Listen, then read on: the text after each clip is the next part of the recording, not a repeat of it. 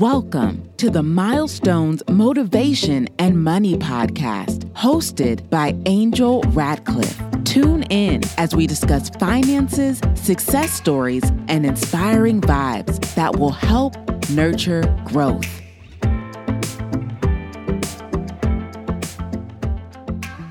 Juan, welcome to the show. Thank you so much for having me. I am so glad to have you here. Gosh, we just had a great conversation behind the scenes and so excited to hear all of what you're doing and hear more on leadership. Before we get started, I want to start off with a very odd, it's not very odd. It's the question that everyone hates to be asked at the very beginning. Tell us more about you. Yeah, I live in Central California, originally from Los Angeles, and I have a military background. So I was in the military, United States Army for about 10 years, a little short of 10 years. I was deployed in Operation Iraqi Freedom for about 18 months and then became a police officer for a couple years before I decided that it wasn't for me. It was for me, but I just I felt like my calling was more to work with students and youth. And so I left to go work for a, a nonprofit for youth development and did that for 11 plus years. In that time, went from a staff to a leader of a couple different locations and then became the manager and then the director of programs.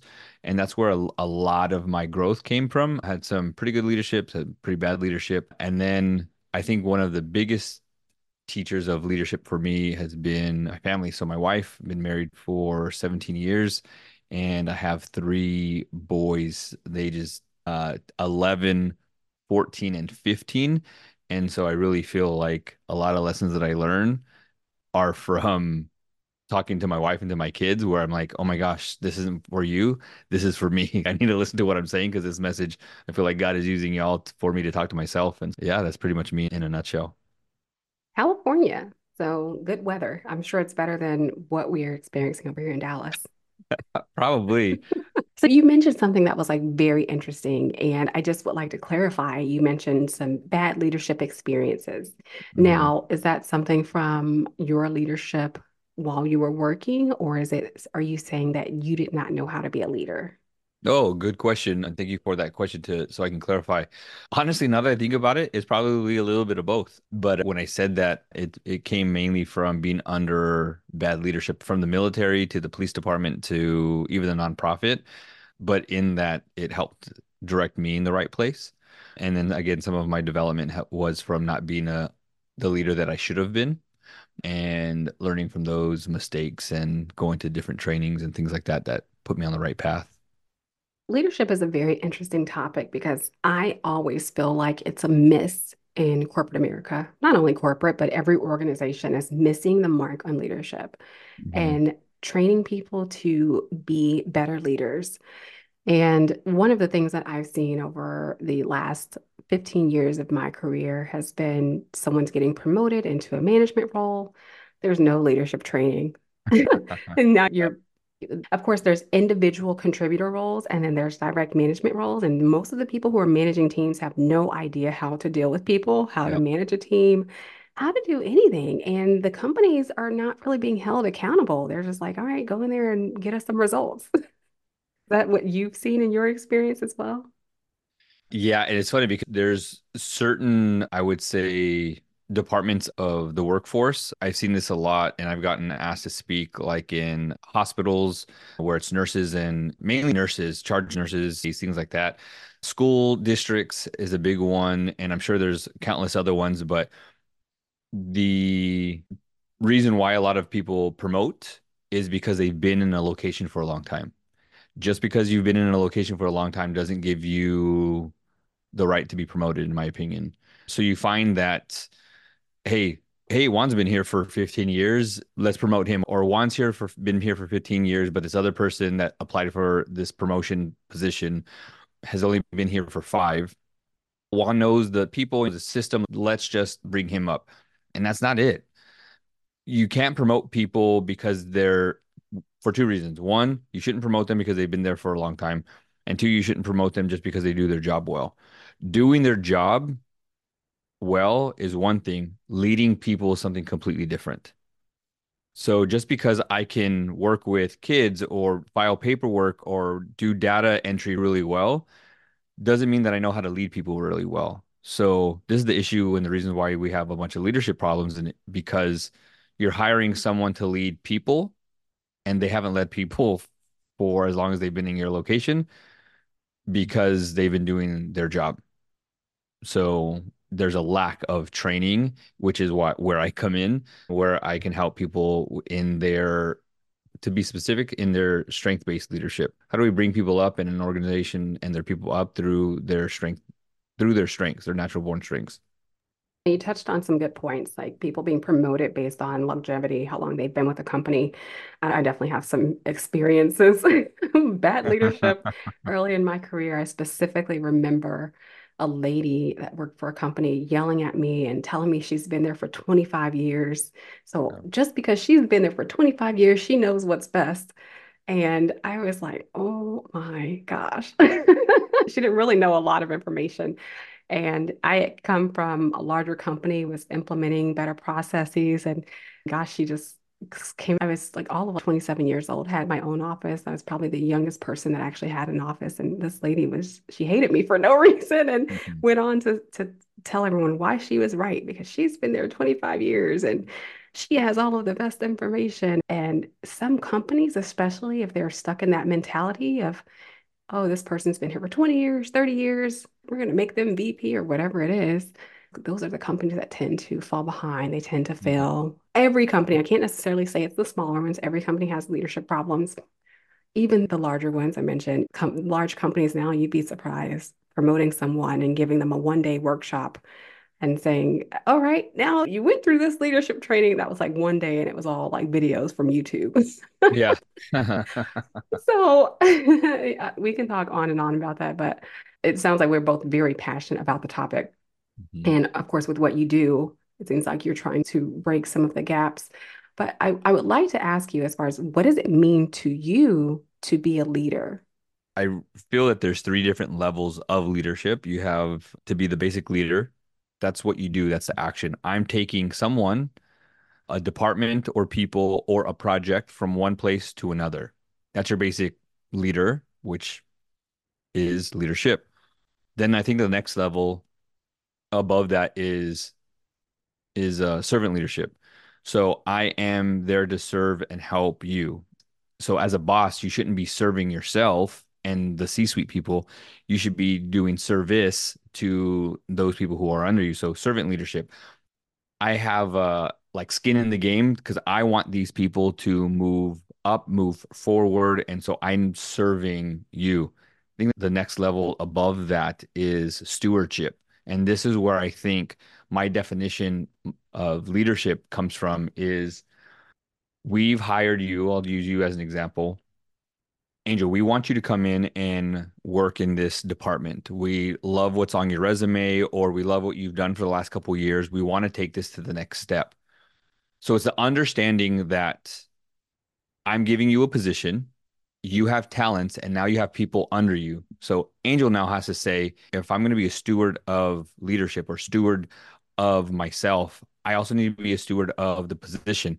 This organization is going to go on a lot longer than I'm here. This position or this company is bigger than I am. If I leave, they're going to replace me. So I know that they entrusted me to keep people within the parameters of these policies and procedures and to move everyone from point A to point B. Thank you for giving me this position. I now need to be a steward of myself and my gifts and talents to say, hey, I've learned something and all these things from all these years in different locations and trainings for a reason. And now I have these five or six or 10, 20, 100 people below me. I need to make sure that I take care of them and move them forward.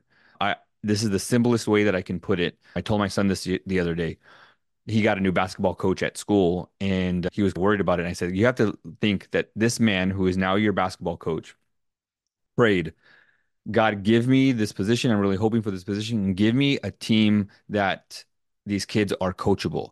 Help them to love the game of basketball, help them to fall in love with the game, love me, the assistant coaches, but I just want this position. God says, I know the best school and the best team for you. I'm going to give you what you've asked for. Meanwhile, you have a group of kids that are saying, God, we loved our old coach. Just give us someone that is going to coach us, loves the game, loves us, and is going to take us from one point to another. And God says, Don't worry, I got you. Out of all the people that you could have coached, I gave you these 10 kids. These 10 kids are the perfect people to help you grow as a coach. Going back to the kids, I have the best coach for you. You have to be the best student that you can be of the game for this coach. So whether you believe in karma, whatever or God or whatever it is, the stars have aligned to put the right people in the right spot. To me, that's leadership. You've given me a position. I have to do well by you, well by me, and then well by others. And that's really stewardship. This job is bigger than me. You were given it's been given to me, and I'm gonna make you proud with the people, the equipment, or whatever that you've given me. Wow. I love that. I love that. So when you think about your style over the years and with your experiences, and of course, growing as a leader, how do you think that your adapted leadership style meets the need uh, the needs of others that you are um, not only training but leading as well? Yeah, you said something earlier where you said that training for an organization was like, here, watch these, come to this training, this one or two day training, and all the videos are from YouTube.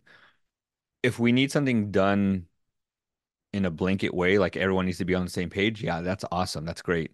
But every person learns differently. This is why I got into Gallup Strengths and why I'm a certified Gallup Strengths coach is Gallup does a lot of research and they know and understand what good leadership is and what good management is and, and how to work in your strengths. And so the way I do something is going to be different the way you do something. The way I get from point A to point B is going to be different the way that you do it.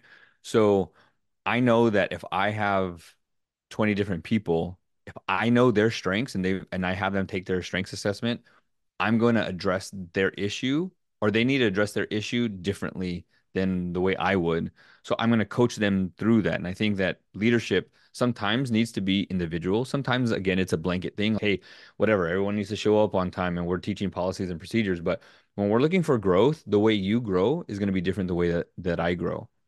And I think it's really good and important for a lot of organizations when it comes to onboarding, when they onboard new staff. I'm going to want to know what do they like public praise or do they like private praise? Because everybody's different. Um, I've made the mistakes of giving public praise to someone who liked it private and they were embarrassed and they didn't want to be recognized anymore. Um, so there's that. Then there's also, I want to know what your favorite whatever drink is, non-alcoholic, but your favorite drink is, is it coffee? Is it a Starbucks thing? Is it a Jamba Juice thing? Is it whatever it is? Because we, it seems like organizations want to give out Starbucks cards all the time. And for me, I'm not a coffee person. So I remember having 10, 15 Starbucks cards and I couldn't do anything with them because I didn't like coffee. So when we recognize staff, that's also individualized. So if that's individualized, how somebody learns is going to be individualized. So how do we do that as a staff? So I knew that I had to get beyond myself and say, hey, not everyone is your cup of tea. Again, the servant leadership and the stewardship part is it's not about me. Listen to what I say. How come they're not listening to me? And I know a big one that I've learned over time is just because you're the boss or you're in a leadership pos- position, if you ever have to say it, hey, I'm your boss, I'm in charge, I'm the one that you're supposed to, guess what? You're not in charge. If you have to remind people that you're in charge, you're not. Love it. So I have to ask you because you mentioned that you're a Gallup Strengths coach, and I've definitely taken the Strength Finder before. So I have to ask you your top five strengths. Yes. So my number one is strategic. Next is responsibility. Third is relator. Fourth is achiever. And then, excuse me, active, no, achiever. And then the last one, number five, is activator. Okay, so we have some very similar ones. I had to pull mine up while you were chatting. what, what are yours? Okay, I have activator, connectedness, relator, individualization, and analytical.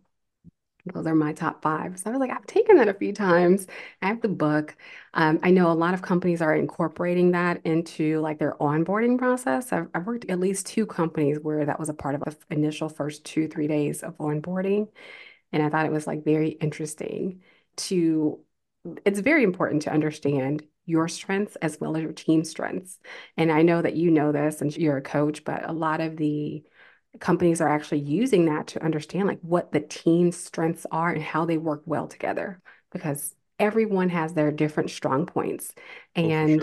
I know at my company, we have a, a back end that we can go into. You put everyone in a bucket into your team, and it automatically tells you from the report, like what's the number one strength between everyone on your team, how mm-hmm. well everyone can work together. And it it's so awesome. It's it awesome. It, and it does help you come to some conclusions faster than getting to know people over a period of time of, all right, maybe I should put this person over this particular role because they are very good at the connectedness and we need someone who's good at the relationship building. Maybe we have someone who's very analytical and they'd be able to tell us what we need from this data. But comparing that with someone's technical skills or functional skills, it's awesome. And one other thing that I want to ask you about leadership, not only understanding like these different strengths and how well people work together, the, the way that they would like to be praised, but emotional intelligence. EQ plays such a huge part in leadership. And I, I just dealt with a situation yesterday with a mentee of mine, and the person that she was reporting to it seemed like they had no emotional intelligence at all. And I had to hop on a call with them and say, let's walk through the situation. Let's walk through what happened. And this is someone that's more senior than me, and they had to admit they made a mistake. They didn't think Mhm. things through. They they pulled the trigger too fast on something. When you think about EQ and you think about leadership, is that something you consider important as well? Yes, absolutely. I mean, to me, it's starting to become more of a buzzword, which I hate because I want people to be authentic in that sense. But a lot of people who saying that leadership needs to be, they need to be empathetic, right? The hard part is how does somebody become empathetic and show empathy if, according to strengths, they don't have empathy? What if empathy is their number 34 strengths and it's nowhere present? How do we expect somebody to be empathetic? That's not their strength.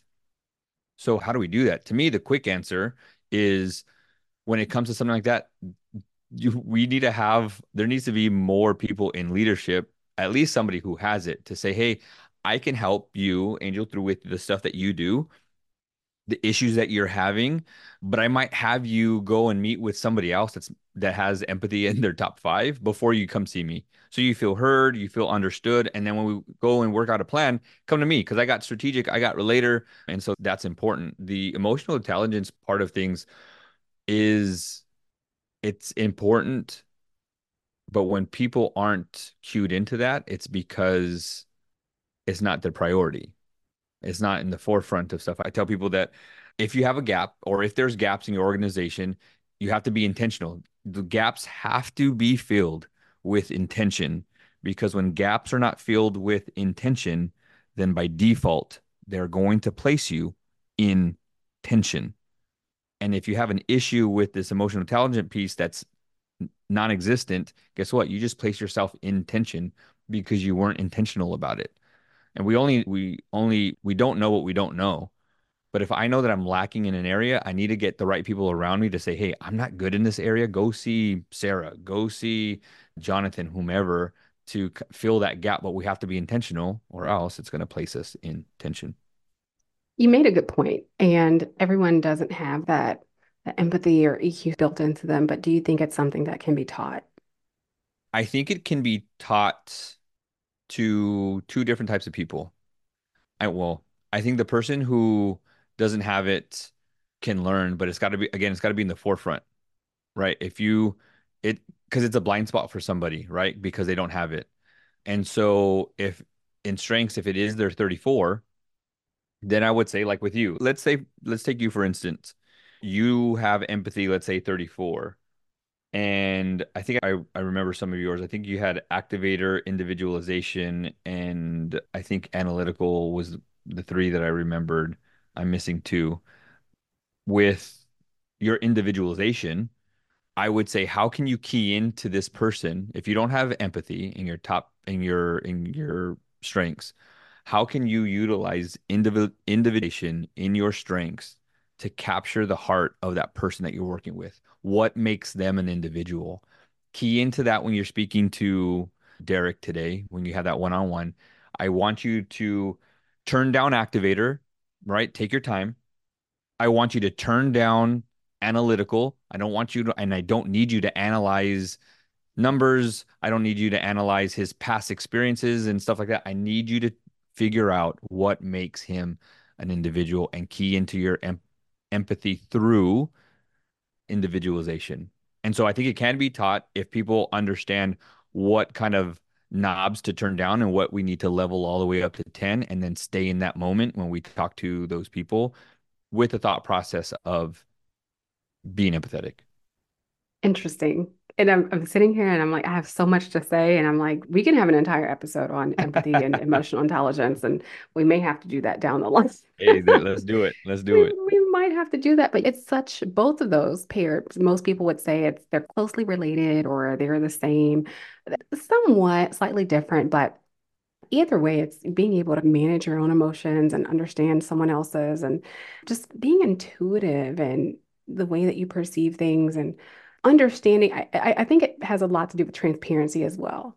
And putting yourself in that person's shoes and saying, I was once a junior employee at a particular time in my life and I understand the lessons or the things that this person is going is going through. So let me give them some advice that I would have given my younger self. At least that's the approach that I take. But it's crucial for leadership. And I think those two and either break someone or they inspire someone, your experiences mm-hmm. with your employees or your teammates. Um, so, in a positive way, let's look at inspiring others. Uh, someone who's very empathetic and they have great EQ, most likely they're going to be inspiring people on their team, and people are going to be like, oh my gosh, I have a great leader, all these other things. And they may inspire that person to go on and become a leader themselves or become, you know, a better person um, better at their job, whatever it is. The other side, the person's not so empathetic, they have very poor emotional intelligence, they can inspire that person as well. So it seems like that's what happened on your side and probably mine, where you have poor leadership and you're like, oh my gosh, these people don't know what they're mm. doing. what are they? How are these people? Get, I know when I was early in my career, I was like, how did they get promoted? How did they make it to this level? and I'm like, there needs to be a change. And of course, it seems like for both of us, our personal experiences are really what's driving us down this leadership path and helping others become better. What strategies do you personally employ in helping people to be able to inspire and motivate their teams to achieve full potential? Yeah. So a couple different things. This will answer a little bit to why you love doing what you do and I love doing what I do. Is uh, a mentor of mine named says we are perfectly positioned to serve the person who we once were. So bad leadership. I want to help. Right. 15 year old me or 21 year old me or 30 year old me. I want to be the leader that should have taken care of me. Um, so I'm best designed and best positioned to serve the person that I once were which is why I work with leaders and teams so I can help them be and create a place better than I had. So I think that's huge. When it comes to inspiration, one of the biggest questions that I get from those in leadership is how do I motivate my staff? That's one, or inspire my staff.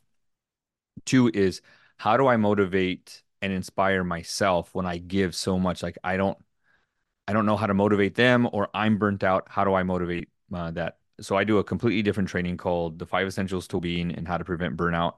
That's something completely different. But in that, one of the things that I teach is just like there's secondhand high, there is a secondhand motivation or secondhand inspiration. People who are what's the law, the physics law, uh, an, an item in motion stays in motion, right? You can listen to like I'm a big Eric Thomas fan and Inky Johnson fan, a bunch of motivational, inspirational speakers so I stay motivated because they're motivated. To me, self motivation and self inspiration is probably the best thing that you can do for a couple of reasons. One, you are the common denominator wherever you are. I can't just be in the grocery store or in the room with my kids or with my wife and then just turn on have Inky Johnson or Eric Thomas in the room with me or turn on my phone when I need inspiration or motivation. I am the common denominator. I need to be able to inspire and and motivate myself. However, if I stay motivated or I stay in motion, I'm going to continue to stay in motion. If I stay motivated, I'm going to be motivated.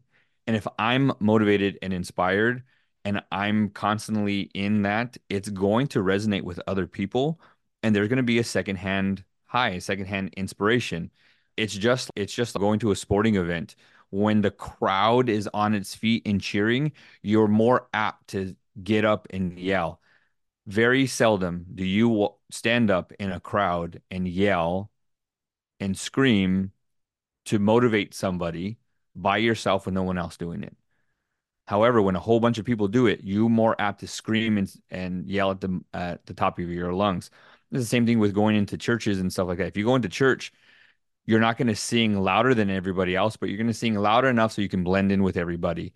It is, it is, it comes out of you because of the environment that you're in. So if you're lacking in motivation, inspiration, take a look at your environment and you might want to see what's lacking because more than likely if you need motivation or you're short on it it's probably because you're not surrounding yourself with it. And it's important to surround yourself with it so people can get that secondhand motivation or inspiration. And then you should always have a go-to. Understand what works and what doesn't for you what mo- what motivates you. I think we all can make a list at least of three to five things what motivates us or inspires us and have those things handy. And so when you're running on empty go to those three or five, five things right? Can you have to be able to control the controllables stick with what works and have that stuff handy. I love some of the things you said, especially at the very beginning, how we are perfectly positioned to serve the person that we once were. I love that. And that's definitely my approach to, to leadership. And I try to give grace because I'm like, what? I'm thinking back to when I was like 23, 24 years old and I didn't know anything. And I'm like, all right, talk to this person how you would have wanted someone to speak to you. The leadership advice I never got. And gosh, I'm going to share too much. I don't know who's listening to this podcast. but I yeah, had a conversation with with a young lady the other day and I told her I am very transparent. I share the ups, I share the downs. I never had anyone do that with me early in my career. They only told you the good things that happened to them. They never told you the bad. I will tell someone the good, the bad, the ugly, and how I grew from it. And that's one thing I never saw in my leadership. Another mm-hmm. thing I never saw was someone to give me like hard truths. I know there were times where I messed up. I probably messed up really bad. And I, I never had someone sit me down and say, Angel, this is what you did wrong. And this is how mm-hmm. you should correct it. Or even just offering to mentor me. And right. I didn't really get an official mentor until later in my career. And I was like, gosh, like there was like no one that stepped up and told me that I was doing a bad job. And to me, that that person that was over you was just a leader. They weren't a servant leader because if they were a servant leader, they would serve you with the right advice and they would say, Hey, this is going to help you. And then the stewardship part, they're not even close to that because the, in the stewardship space, you would say, Hey, it is my duty in my job to show you what you're doing well and what you're doing wrong but then here is some things that are going to help you move move forward. And i think that's the key. Again if we keep that stuff in the forefront of where am i as a leader? To do a self-assessment oh i'm only this part of a leader okay so what do i need to do to move forward if we want our staff to move up we need to move up but here's the other thing that you didn't get that i think a servant leader and someone that practices stewardship would have done is allow people to fail we have to allow people to fail because people who fail and then, you know, growing up, if you did something wrong, you got spanked, right? You were, and that's caused us to lie because we never wanted to get in trouble. Quick story the Golden Gate Bridge in San Francisco was taking longer to build because people were working really slow. And then they put a lot of investment into a net underneath the bridge so that they can, if any of the workers fell, the net would save them because they realized if I fell, or in this case, make a mistake, I will be okay. I get right back up and I continue to move forward and, and work. They ended up finishing the second half of the bridge twice as fast as the first part uh, because workers were not afraid to make mistake. Oh, you're absolutely right. And this is definitely getting into the next question. I am a teller of hard truths. So I love to tell people being transparent. I don't want to just call out what someone's done wrong in order to help people develop and become better. I think it's super important for those hard truths. And someone told me I was mean the other day. Mm-hmm. and I, I, I, was offended and I, I had to sit them down and I said, no, I'm, I'm not being mean at all. And I said, these are things that are going to help you in your career. And I wish I had someone like me to tell me mm-hmm. these things when I was at that stage in my career. So, you know, that leads us to development. And I feel like leaders play a very important role in development of of the employees of the, the team. Of course, we're in charge of our own personal development, but in what ways that you've seen and that you're pushing out to these leaders do you think they can prioritize professional development? And to me, it should be the forefront. Somebody the other day just asked me, Hey, Juan, do you have a, a mentor? And I said, Yeah. And then they said, I'm trying to find a mentor. I'm not asking you because my where I want my mentorship is on the financial side. So I know about finances, but I can't lead them in the way that this other person can. And they said, How I know a couple different people. How do I know who to use as my mentor? And I says, a great mentor has a mentor.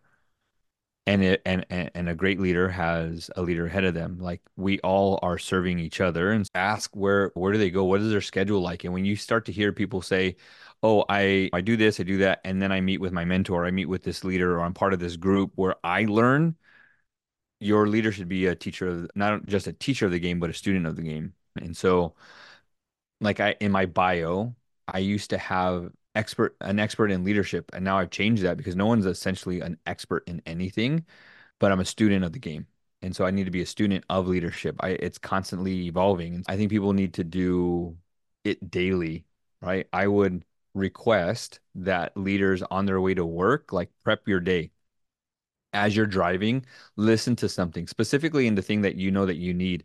This is great when you have evaluations. Quick side note, stop doing yearly evaluations because you're messing your people up. You need to do evaluations probably quarterly. And if I do them quarterly, then we get to the uh, the root of the issue or the problem, or a root to what they're doing really well, to so we can multiply that and 10x that. But in anything that I need to learn to do, I'm going to be listening to podcasts. So going back kind of full circle, the person who lacks empathy, hey, start to read a book or I here's five different books, here's three different podcasts. Listen to this on your way over here. If we are wanting to move forward in being more empathetic, 10 minutes on your drive, listen to it and just prep yourself for the day. I think a lot of times and I do a training on being being intentional in the workplace and one of the things that I talk about is before you go into any door of any situation of any room, whether it's a car door or a boardroom door, make sure you're wearing the the right hat. And so I go through a framework. It's going to take too long to take you through the framework. Maybe that's a different call. But how do you go through that door wearing the right hat, being the leader that they need you to be? That doesn't happen unless you are preparing for it. You have to prep and do it beforehand. I think a lot of people get their leadership done too late and they do their leadership on the back end instead of the front end. I definitely agree with you. And some of the things that I do, the company I work for, we really press this ask for feedback often. You shouldn't wait for someone to tell you that you're doing a bad job. So you should actively be asking your manager, whoever you're working with, how you're doing. Don't wait until the, the annual review and you're like, what? I was like doing a bad job this entire time. Which so, is why yeah. the, that yearly review is horrible to do at the end. Here's the stuff that you did well, and here's the stuff you didn't do well. Can you fix that? And you're like, I wish I would have known that 11 freaking months ago. do them quarterly. You can get the better stuff better, and you can get the bad stuff fixed or adjusted. It's something asking for that feedback often and early. That's great advice. That's not only for everyone, but it's also super important for someone who's up for promotion. So think about if you're up for a promotion, no one's ever told you that you're doing anything wrong into your review, and you're like, what the heck? So that is definitely one thing I wish I would have known. Um, and this is taking us into closing out the show. And Juan, you've been great. I'd love to have you back. I feel like this is it's such a great conversation, and many of these topics, like we can turn into an entire episode on its own. We could do, hmm. do a deep dive into some of these, but sure. we just finished discussing feedback and asking for that feedback so that you can do better at your job, that also involves being a great communicator. Some people suck at communication. So, mm-hmm. how do you suggest for leaders to cultivate a culture of open communication? Just like you were saying before, have it often and have it regular. When you can do something regular and often, it becomes uh, a part of you. It becomes a culture. Your culture is not what you say it is. The culture is what it is.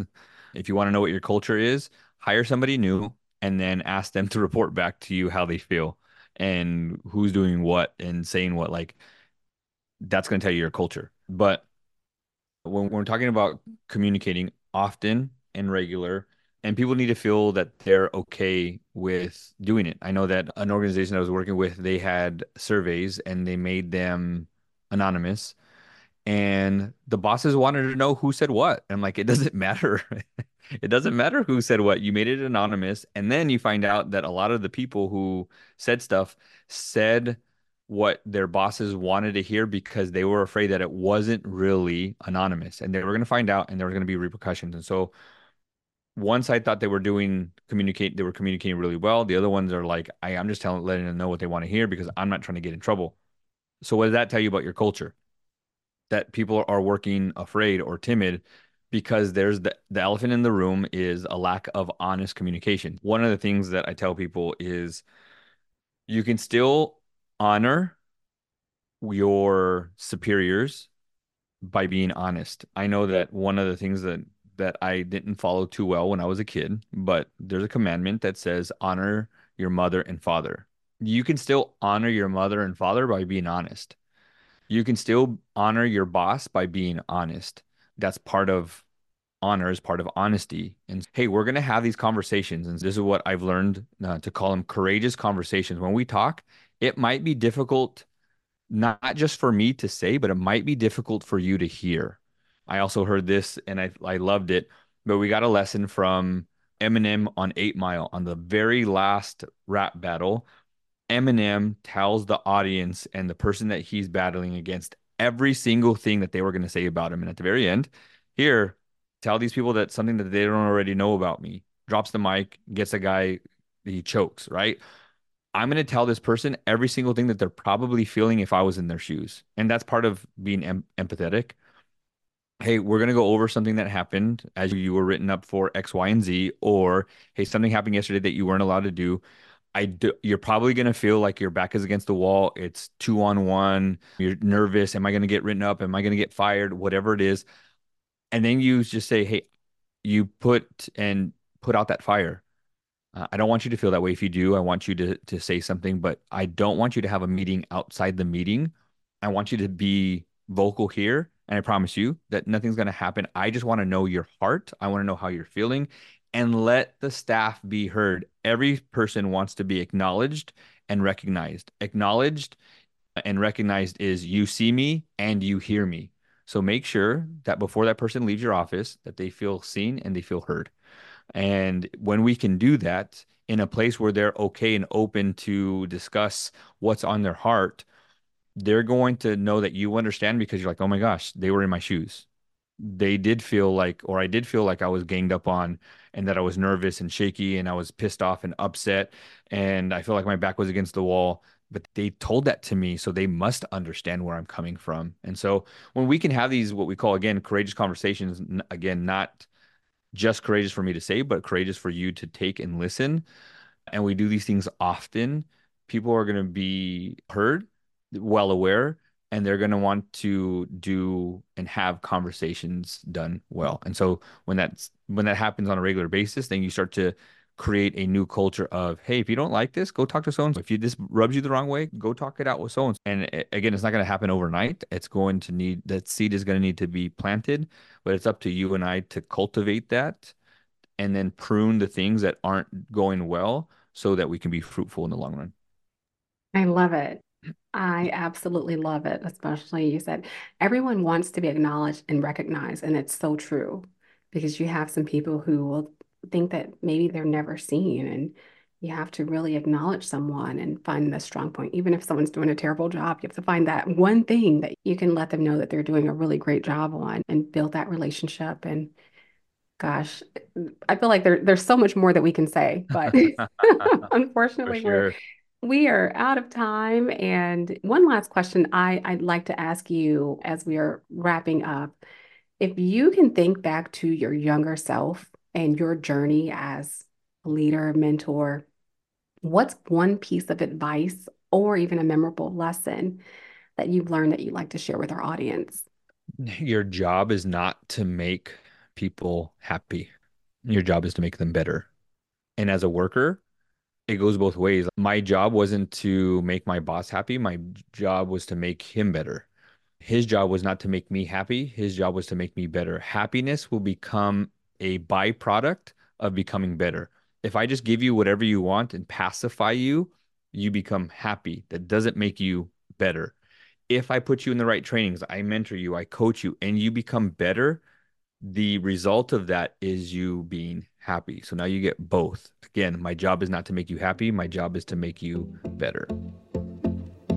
Thanks for listening. Stay connected with Angel online on Instagram, Twitter, and Facebook at Miss RMBA. That's M I S S R M B A. Be sure to subscribe and review. Join us next time as we continue to empower you through milestones, motivation, and money.